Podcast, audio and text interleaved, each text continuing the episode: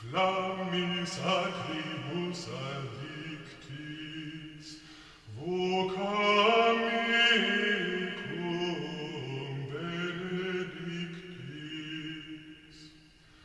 Oro supplex et acclinis. Vítejte u jedenácté epizody podcastu Třetí z koně. Podcastu, v němž čteme romanzo giallo storico Umberta Eka Jméno růže, a to až do úplného konce, kdy se vše obrátí v popel a prach.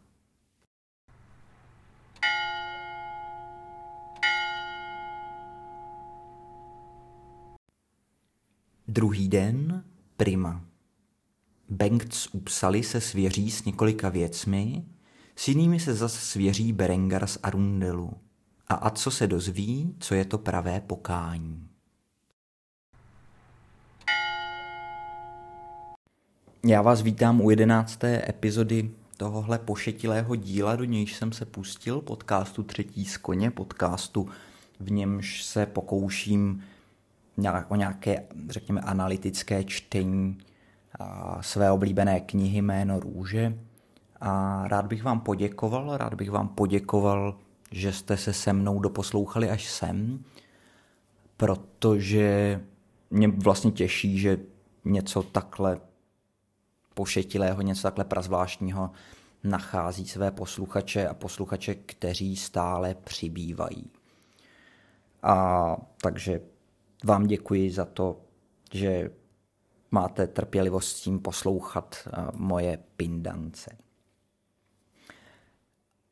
Na začátek, než se pustíme do dnešní kapitoly, do kapitoly, v níž se v celku významně posuneme v pátrání po tom, co se nám to za neblahé věci děje v opatství, které jsme v posledním díle opustili, po tom, co jsme vytáhli mrtvolu Venanciovu z kádě plné vepřové krve, tak než se do toho pustíme, já bych vám rád připomněl, že podcast má Instagramový účet zavináč třetí z koně, kam eh, dávám vlastně nějaká jednak obrázky a jednak k ním nějaké texty, většinou krátké, ale zvlášť ty obrázky jsou vlastně úplně fenomenální, protože tím, jak si dělám nějaké rešerše k těm epizodám a dohledávám si informace, jak nacházím spoustu různých pozoruhodných obrázků a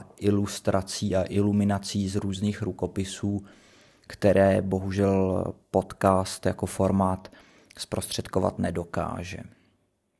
A druhou věcí pak je možnost eh, podpořit vznik tohle podcastu, možnost podpořit ho koupí kafe pro autora, řekněme, a to můžete učinit prostřednictvím odkazů, které byste měli mít eh, prostřednictvím služby Buy Me a Coffee.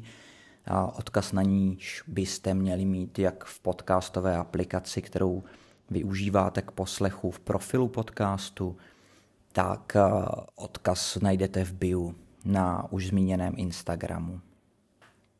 Ale to už bylo asi dost takhle mimo, pojďme se podívat na knihu, pojďme se podívat především na Bengta z Upsaly a Berengara z Arundelu, co nám budou moci říct k tomu, proč v opatství umírají mniši za podivuhodných okolností. Kapitola začíná slovy Neblahá událost narušila život v klášteře. To asi není úplně překvapivé, protože když najdete mrtvolu, když najdete mrtvolu svého spolubratra, s ním jste v poslední době strávili spoustu času a navíc za okolností tak znepokojivých, jakože váš spolubratr je vhozen, vložen do kádě s krví, z níž mu trčí nohy jako dva kůly a asi by to znepokojilo leda z koho, mě teda určitě. A nezdá se, že by to úplně znepokojilo Viléma z Baskervillu. Vilém z Baskervillu si zachovává klid, řekněme, stoický a, a rovnou přemýšlí o tom, jak dál pokračovat ve vyšetřování těchto těch událostí a využívá toho, že opat uklidí všechny mnichy do chrámu, aby, tam, aby se tam modlili za Venanciovu duši. S, společně s Adsonem se Vilém postaví tak, aby viděl do obličejů mnichů a postupně si mnichy prohlíží tak, aby zjistil, zda mu tvář některého z nich neprozradí, kam své pátrání napřít. A vzhledem tomu, jak je Vilém protřelým vyšetřovatelem a zkušeným pozorovatelem světa, tenhle ten jeho postup vede k úspěchu, tenhle ten jeho postup vede k tomu, že vidí Berengarův obličej bledý, křečovitě stažený, ale sklý potem a následně si prohlédne Malachiáše, knihovníka, který se jeví zachmuřeně, nevlídně a neproniknutelně. Vedle něj stojí Jorge, rovněž nedává je ve své tváři nic znát. Ovšem Bengt z Upsaly působí značně nervózně a pokukuje po Malachiášovi. Bengt je nervózní, Berengar vyděšený, říká Vilém. Budeme je muset hned vyslechnout. To vyvolá v Adsonovi lítost, nebo zvědavost, ptá se proč a Vilém mu říká, že je potřeba uhodit na toho nejslabšího ve chvíli největší slabosti, což je asi v celku osvědčená taktika, jak vyslíchat, jak vyslíchat někoho, kdo nám může něco říct, něco, co by nám asi nechtěl říct, tak eh, lze se domnívat, že ve chvíli, kdy bude nějak podstatně rozrušený, například protože právě viděl skrvavenou mrtvolu, tak by nám to mohlo pomoci prolomit hradbu jeho mlčení. Vilém si tedy počká na Benkta, na Benkta, až eh, vyjde z chrámu a hned ho žádá tedy o, o rozhovor. Bengt zkusí nějakou chabou výmluvu, kterou ale Vilém úplně nespolkne a tedy pouštíme se do Benktova výslechu. Vilém si žádá, aby, aby mu Bengt zopakoval vlastně diskusi, která se rozproudila nad Adelmovými iluminacemi, nad Adelmovými margináliemi včerejšího dne ve skriptoriu, což kterou si Bengt pamatuje poměrně dobře a vlastně nějak parafrázuje s tím, že podstatnou, podstatnou částí nebo podstat, jaksi ohniskem té diskuse bylo, byla diskuze nad Aristotelem, nad Aristotelovou poetikou, s tím, že asi si dovolím předpokládat, že tušíte, kdo byl Aristoteles, nebudu tedy vysvětlovat tuhletu věc v pravdě očividnou, ale podívejme se na poetiku, protože poetika pro další běh příběhu, nebo už v tuhle chvíli je pro a, příběh, do nějž se noříme, poměrně významná. Poetika je asi nejznámější Aristotelovo dílo, nebo rozhodně jedno z nejznámějších jeho děl. A je to první dochované dílo literární a divadelní teorie. Aristoteles se v něm zaměřuje na to, jak vzniká literatura, nebo co je smyslem literatury, jaké prvky používá. A právě poetika se zaměřuje především na díla tragická a epická. Nicméně do dnešní doby se nám dochovaly fragmenty, v nichž Aristoteles, Aristoteles pojednává o komedii, které vedou k domněnkám o tom, že k poetice mohl existovat druhý díl, který se nicméně nedochoval. Zároveň nám tady Bengt, nebo spíše Umberto Eco, Bengtovým prostřednictvím připomíná tu zajímavou historii jak se nám zachovala antická díla, jak se nám zachovali řekové a římané, jejichž texty se nám zachovaly prostřednictvím opisů a občas ty cesty byly poměrně dost křivolaké. Bengt nám to připomíná v tom, že v rámci té diskuse, která proběhla, Jorge kritizoval to, že Aristotelova díla nebo Aristotelova poetika se zachovala v opisech a překladech arabských a tedy, že se k nám, myšleno tedy do 14. století, k nám křesťanům, poetika dostala prostřednictvím Maurů, prostřednictvím nevěřících. Nicméně to je prostě způsob, jakým se zachovali, zachovala celá řada uh, antických děl literárních, protože se vlastně ne, neměli šanci zachovat se ty původní texty vzhledem k tomu, že byly psané na nějaké jako papíry a svitky, které snadno podléhaly zkáze v průběhu času.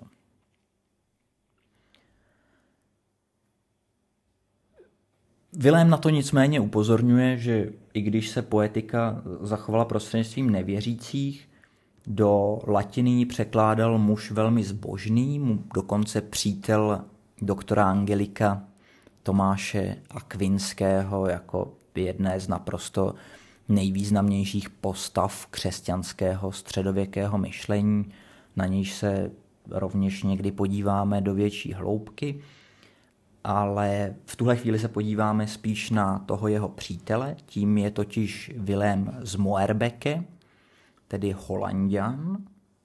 Ten se narodil asi v roce 1215 a žil 61 let, zemřel v roce 1286, narodil se v holandském Moerbeke a zemřel v řeckém Korintu. Vilém z Moerbeke byl knězem, no, s největší pravděpodobností dominikánem a rovněž v posledních letech svého života biskupem právě v Korintu, kde myslím si, že byl biskupem v nově vzniklém biskupství, ale asi to není úplně důležité, takže i pokud se pletu, věřím, že mi to odpustíte.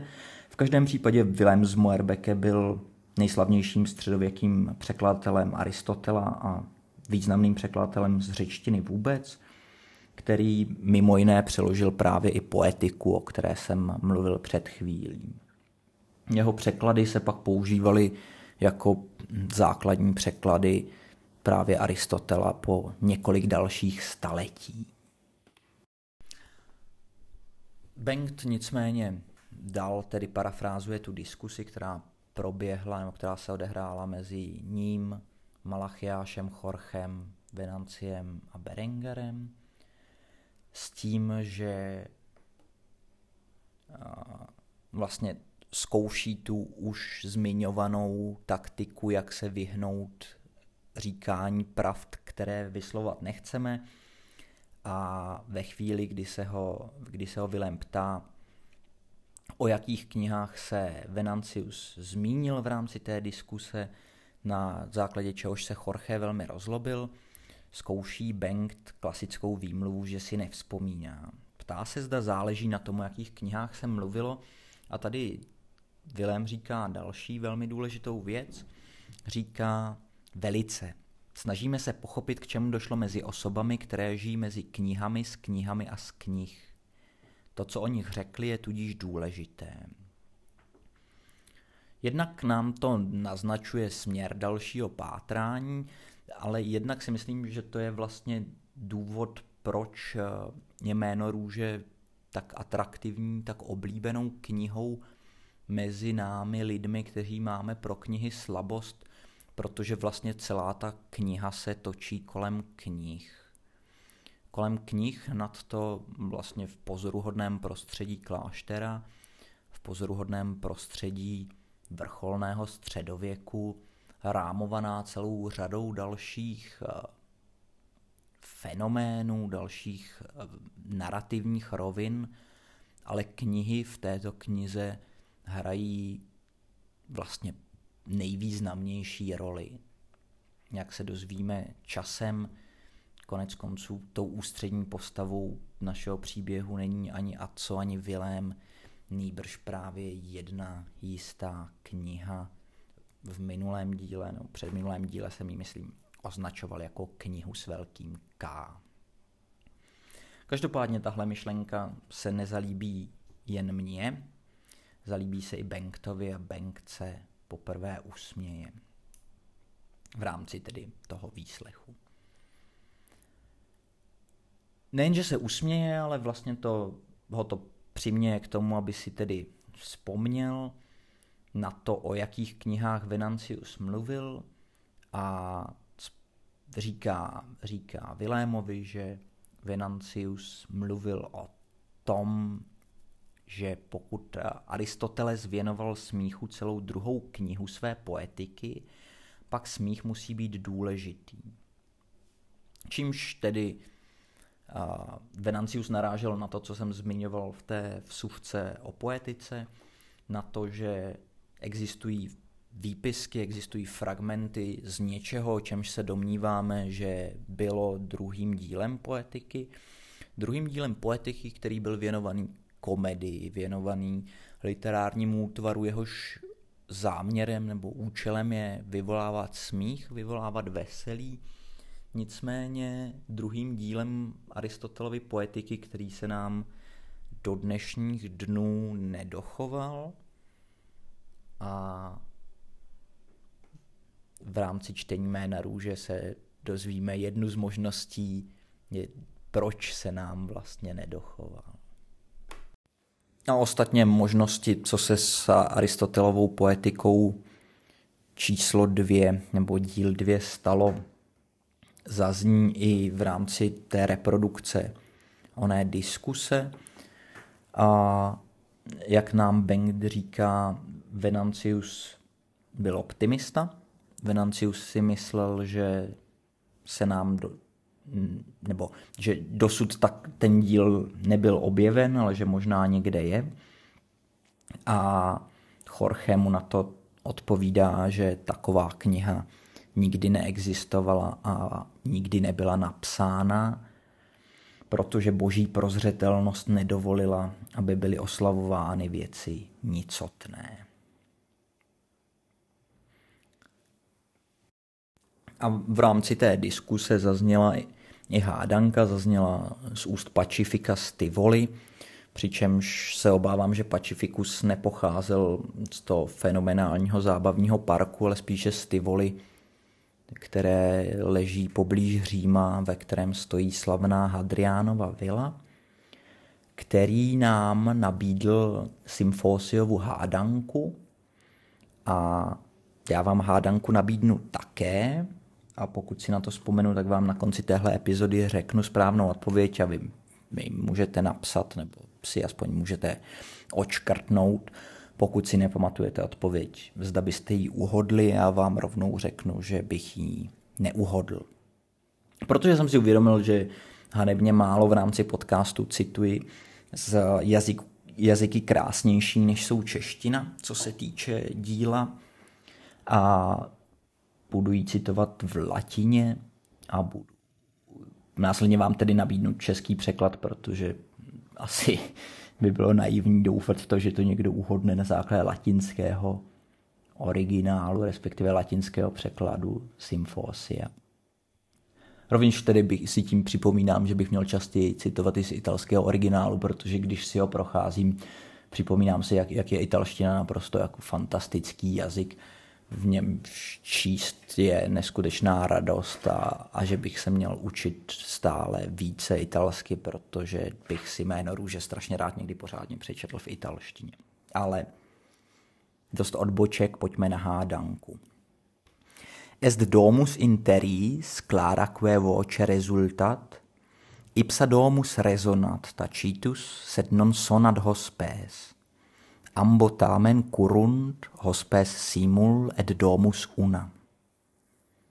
Pokud teda v tuhle chvíli nevíte, kam Symfonius směřoval, třeba vám pomůže, že je na zemi dům, jenž ozývá se jasným hlasem. Sám rozeznívá se, však němý v něm zůstává host. však oba dva pádí, stejně host, tak i dům. Jak se dozvídáme z Berengarových úst, Jorge z Burchosu teda úplně hádanka nedojala a Jorge nás upozornil, že tedy bráci za vzor Afričany, africké básníky, jimž Symphonius byl, Symphosius, pardon, a mu nepřipadá jako moudré, což Berengara rozesměje, rozesměje tak, že se směje nahlas, tedy lol, a když mu Jorge vyčte, že se to směje, že se směje, tak Berengar vysvětluje, že, že ho napadlo, že mezi Afričany by se našly i docela jiné hádanky. Což zaslechne Malaš, Malachiáš, který se naprosto rozběsní a tak tak, že Berengara nechytí za kapuci a nevyhodí ho ze skriptoria nebo z toho místa, kde se ta diskuse odehrávala. Nám, kteří už víme, kam bude příběh dál směřovat, tohle napovídá, tohle napovídá, že Afričané, Afrika, nebo dokonce konec Afriky, budou v příběhu hrát významnou roli. A Malachiáš jako knihovník se naštve, nebo se naštval, protože v Africe je, leží tajemství a Berengarova narážka zcela zjevně k tomuhle tajemství směřuje. Což nám vlastně naznačuje, naznačuje i Bengt v rámci tedy toho pokračujícího výslechu. Bengt apeluje na Viléma s Adsonem, aby své pátrání upřeli na knihovnu, neboť eh, v katalogu knihovny jsou některé knihy označené místem uložení Afrika a některé jsou označené jako Finis Afriké. Bengt, jak říká Vilémovi, jednou pojal touhu podívat, přečíst si, nahlédnout do knihy právě označené jako Finis Afriké a požádal knihovníka, aby mu ji přinesl, na což mu ale Malachiáš řekl, že knihy takto označené se ztratily. Tím nám vlastně končí Benktův výslech a já zase jednou s trochu škodolibým, škodolibou radostí můžu říct, že tady se dostáváme k další spisovatelově chybě, k další ekově chybě, protože už výslech Benkta začal tím, že ho Vilém odchytil po tom, co skončila mše. Ovšem Umberto Eco píše, že po Benktově výslechu a, a co s Vilémem opustili křížovou chodbu a právě skončila mše. Asi není důvod, aby mše skončila, na ní navázala další mše a ta zase skončila. Nicméně je to maličkost. Je to maličkost, která nás nemusí trápit, protože v tu chvíli Vilém zahlédne Berengara, osloví ho a zjistí, že je ještě neklidnější, než byl předtím v chrámu a Vilém se tak rozhodne využít jeho rozjitřenosti a pustit se i do výslechu jeho. Vilém si očividně vzpomene na, na nej, svou bývalou inkvizitorskou praxi a do Berengarova výslechu se pouští poměrně zostra, bez nějakých okolků. První věta, kterou říká Vilém Berengarovi, totiž je, takže ty jsi byl poslední, kdo viděl Adelma živého, což Berengara zaskočí, totálně se sesype a začne klopit poměrně pozoruhodný příběh. Poměrně pozoruhodný příběh eh, o tom, že Berengar viděl Adelma skutečně naposled a viděl jej dokonce po smrti. Viděl jej po smrti, kdy se tedy večer nebo v noci procházel po hřbitově chodil mezi hroby, jeho obličej připomínal mrtvolu, jeho vytřeštěné oči zíraly na věčná muka pekelná. A Adelmus na Berengara promluvil, když se setkali na hřbitově. Řekl mu, jsem ztracen. Máš před sebou člověka, který přišel z pekla do pekla se musí vrátit. Berengar na něj křikl, Adelme, opravdu pocházíš z pekla? Jaká jsou muka pekelná? Na což mu Adelmus odpověděl, že muka pekelná jsou větší, než jazyk dokáže vypovědět. Jeho plášť ze samých sofismat, jím se dosud odíval, spočívá na mě a je těžký, jako bych nesl na ramenou nejvyšší věž pařížskou, což upozorňuji v roce 1327 není Eiffelova věž. A tento trest mi uložila boží spravedlnost za mou domýšlivost a za to, že jsem své tělo měl za zahradu rozkoší. Tady udělám jenom krátkou malou odbočku, protože mě zaujalo sofisma. Sofisma je logická hříčka nebo řečnický obrat, který po, po, skrze nějaké logické vývody dospívá k absurdnímu závěru. Například sofisma rohatý. Co si nestratil, to máš. Nestratil si rohy, máš tedy rohy. Ovšem, za, za odbočku se omlouvám, pojďme zpět k Berengarovi a k Berengarově popisu toho, jak se potkal s Adelmovým přízrakem, protože Adelmův přízrak pokračoval ve svém pozoruhodném projevu. Pokračoval v tom, že podstata jeho hříchů je tělesná, neboť trest, který ho čeká, mu byl uložen za odporné hříchy jeho těla, kterým se těšil a vyzývá Berengara podej mi ruku, krásný učiteli. A tě ti setkání se mnou po naučením, oplácím ti tak ta, míněno po, po naučení, jich se mi od tebe dostalo. Podej mi ruku, můj krásný učiteli. Přičemž Berengarovi z Adelma skane kapička žhavého potu, která se dotkne jeho dlaně. Tak nejen my, ale už i Vilém tady větří nějakou homoerotiku a ptá se Berengera, jak to, že jej Adelmus nazýval svým krásným učitelem, když byli stejně staří, a čemu pak ho to Berengar naučil. To už se Berengar sesype úplně, schová se pod kapucu, padne na kolena, obejme Vilémovi nohy a tvrdí, že vůbec neví, proč ho tak Adelmus nazval, že ho nikdy ničemu nenaučil, že se chce Vilémovi vyspovídat. To ovšem Vilém odmítá a odmítá to z toho důvodu, že ve chvíli, kdyby se mu Berengar vyspovídal, uložil by tím na Viléma povinnost udržovat spovědní tajemství, tedy znemožnil by mu tím to, co by se od Berengara dozvěděl, využít vlastně pro potřeby toho vyšetřování.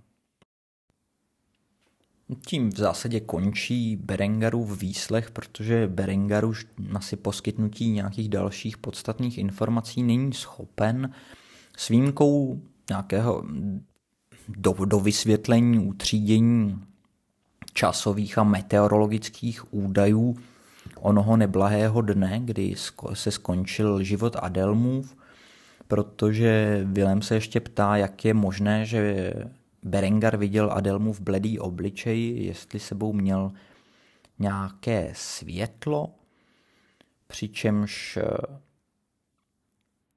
Berengar říká, že světlo neměl, že světlo měl Adelmus a že ve chvíli, kdy se, kdy se setkali, tak ještě nebyly porivy větru, které by světlo sfoukly. V každém případě tím touhle informací tedy končí Berengarův výslech. Berengar utíká do chrámu, aby se vyspovídal nebo aby zkusil najít někoho, komu by se mohl vyspovídat a Vilém z Baskervillu si spokojeně mne ruce, protože se toho dozvěděl mnoho a hned je mu všechno jasnější. Naopak tedy nic moc není jasnější Adelmovi. Adelmovi ani toho moc jasnější být nemůže, protože Adelmovým, ne Adelmovým, Adsonovým. Adsonovým, Adsonovou rolí v příběhu není vysvětlovat, ale ptát se a dát tak Vilémovi možnost, aby nám představil směr svých úvah. Vilém nám tak díky Adsonově dotazu může sdělit závěry, ke kterým došel. Vilém si potvrdil, že Adelmus skutečně spáchal sebevraždu, s tím, že od, od Berengara se z jeho vyprávění dozvěděl, že Adelmus byl před smrtí tedy podstatně rozrušený a trpěl výčitkami svědomí za něco, čeho se dopustil. Adelmus zhřešil a nejspíš ho jeho, nejspíš se z toho vyspovídal a jeho spovědník ho vyděsil tím příběhem, který pak, který pak Adelmus tedy v tom svém psychotickém stavu vyprávěl Berengarovi, když se potkali na hřbitově. Co se kapky žhavého potu týče, ani tady Vilém tedy nenechává prostor pro nějakou apokalyptickou nebo hříšnou poetiku a domnívá se, že Adelmus, který u sebe měl světlo, prostě nesl svíci, z níž na Berengarovu ruku skápla kapička horkého vosku. A připomíná nám, co je zase důležité, připomíná nám, že důležité je, že Adelmus Berengara označoval svým, jak to bylo, za svým, své, svým krásným učitelem, čímž se zjevně odkazoval k tomu, že jej Berengar naučil něčemu, čeho, čemu ho učit úplně neměl, něčemu, co si teď nebo v danou chvíli Adelmus tedy zásadně vyčítá. To nakonec přispěje k tomu, že i Adsonovi dojde, k čemu asi mezi nimi došlo. A Adso se diví tomu, že pokud se Adelmus dopustil hříchu a pokud se z něj zjevně vyspovídal, tak proč i tak byl plný zoufalství, proč byl plný takového zoufalství, kterého nakonec došlo, dohnalo k sebevraždě. Na to se Vilém pouští do vysvětlování současné náboženské situace. Náboženské situace značně rozjitřené, značně rozjitřené z celé řady důvodů. O problémech s papežem jsem se zmiňoval už na začátku tohle podcastu. Ovšem problémy s papežem nejsou jedinými problémy, kterými katolická církev na počátku 14. století trpí. Tím dalším problémem je řada různých potulných kazatelů, nebo řada různých, asi nemusí být ani potulní kazatelů a flagelantů, kteří e, se zaměřují na Kristovu bolest bolest Pany Marie a přinášejí různé apokalyptické a pekelné vize. Přičemž se Vilém domnívá, že právě nějaké podobné kázání se mohlo Adelmovi připomenout a mohlo, mohlo mu mohlo přispět k jeho rozrušení, k tomu rozrušení, které skončilo tím tragickým skokem na skálu, na níž opatství stojí. Já tady v tuhle chvíli do toho asi nebudu příliš zabrušovat, protože jednak už takhle je epizoda poměrně dlouhá, jednak proto, že příležitostí pojednat toto téma ještě bude dost. A přispěju tak spíše anekdotickou poznámkou, anekdotickou poznámkou eh, k Vilémově přesvědčení, že Italové jsou poněkud malověrní a od hříchu je odvrací spíše modla, modla často podobněná nějakým světcem, daleko spíš než eh, nějaká idea Krista nebo nějaká vyšší idea Boha. Vilém říká, chce-li někdo uchránit nějaký kout před nečistotou, neboť Italové močí kdekoliv jako psy, vyrie kusem dřeva na zeď obrázek svatého Antonína ten všechny odežene. Je vidět, že Vilém nepronikl úplně dostatečně do hlubin Apeninského poloostrova. Je vidět, že Vilém se nedostal až do Neapole, poněvadž Neapol, přestože je plná různých výklenků se sochami svatých a často se sochou Pany Marie, výklenků, které jsou vyzdobeny takže středoevropanovi to připadá spíše nevkusné, výklenků, které jsou ozářeny svíčkami, ať už klasickými nebo elektrickými. Přesto se jedná o pravděpodobně nejšpinavější kout téhle planety, nebo při nejmenším nejšpinavější kout Evropy. A tak dochází tedy k určitému spochybnění téhleté Vilémovy teorie, že ve chvíli, kdy do, špina, do koutu strčíte svatou sochu, Italové do něj nebudou močit, protože, nebo já mám zkušenost tedy poněkud recentní, nedokážu říct, že to tak nefungovalo v roce 1327, neboť eh, v Neapoli roku 1327 jsem bohužel nebyl. V každém případě dnes mohu potvrdit, neboť jsem to zažil na vlastní oči i nos, že v Neapoli vás rozhodně odmočení socha světce neodradí.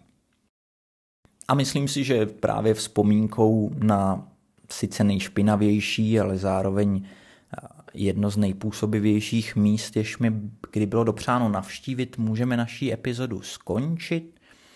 Většina posluchačů už bez tak dávno usnula a tak to prostě zakončíme tady. Epizoda je dlouhá, nicméně vás ještě navnadím na příští díl. V příštím díle se totiž pohádáme, pozna, po, pohovoříme i s Aymardem z Alessandrie. A co se dopustí meditace a myšlenek? A následně se Vilém s Adsonem vrátí do skriptoria s tím, že Vilém tam objeví něco zajímavého. No a nakonec dojde k další hádce, dojde k další hádce o tom, zda smích je či není povolen.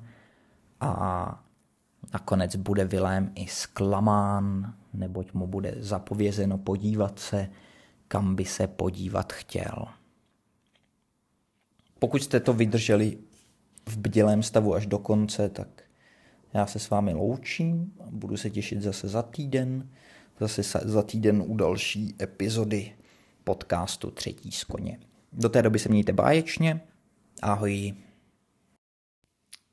Ještě se s vámi nebudu loučit, ještě se s vámi nebudu loučit, protože pozdě, ale přece jsem si vzpomněl na hádanku, na hádanku, která sice není moje, je eh, Symfóziova, ale slíbil jsem vám na ní odpověď. Odpověď je ryba neboť eh, ten dům na zemi, který se ozývá jasným hlasem a je řeka, která se hýbe a němý host, který v tom domě přebývá, je právě ryba.